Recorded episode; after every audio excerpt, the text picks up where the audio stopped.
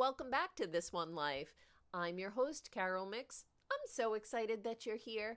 And if you haven't done so already, make sure that you head on over, hit that subscribe button, and make sure that you never miss another episode. Because what we're going to be dishing up is the one thing, the one simple thing that you can do to move the needle today. That's what's going to be on this episode today.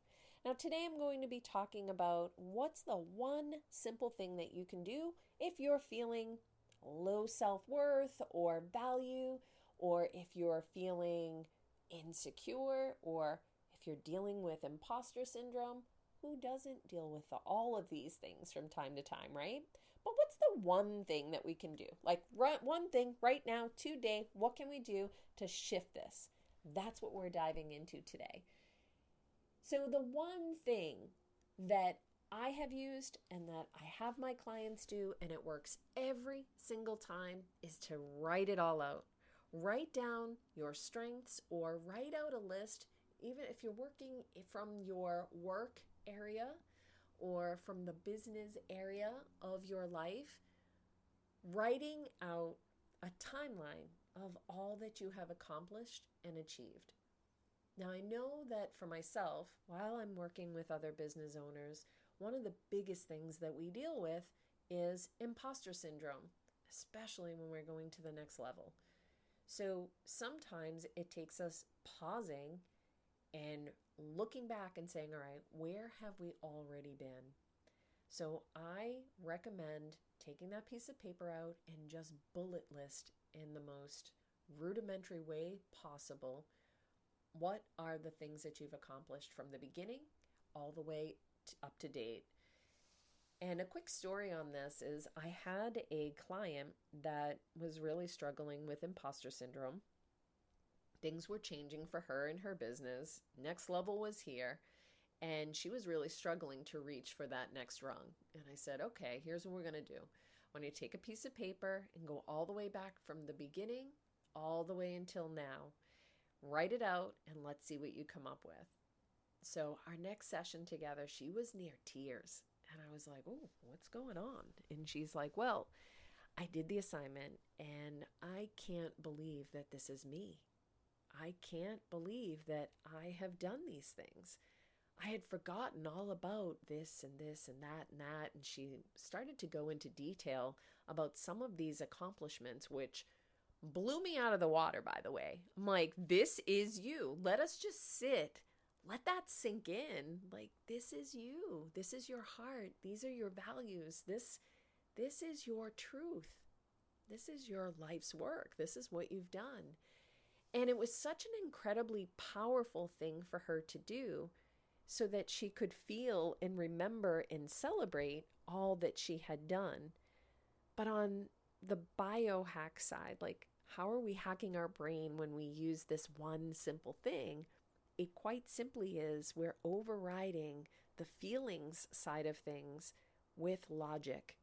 So we're using the logical side of the brain to create the facts, to create the evidence needed to say, wait a minute, I do have all of these things, or I have done all of these things.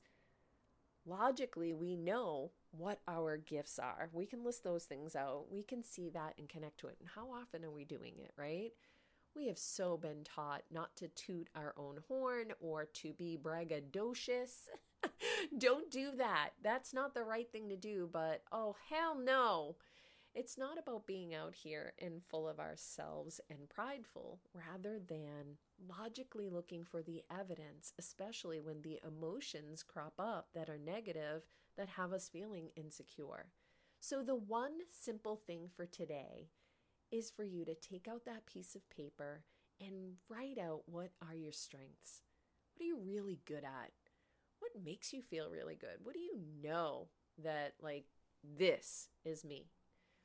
Also, from the business side or the professional side of things, what are your accomplishments? Even if it's not in business, right? What are your accomplishments? What have you been through?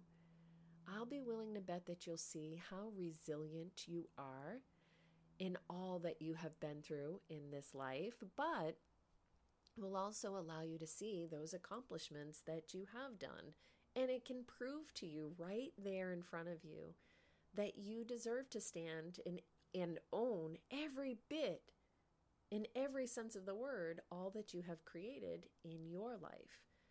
So give that a try today and see how that works for you. And see if using your logic thinking to override these emotions or these thoughts doesn't mean that we're pushing them down. It doesn't mean we're ignoring them. It just means, hey, wait a minute. There's two sides to every story. Actually, there's more than two sides to every story. Which perspective are you going to use? And let that logic side of your brain also have some space to play full out as well. Sometimes we let those emotions override everything, and then we sink into that space and it's hard to get out of it.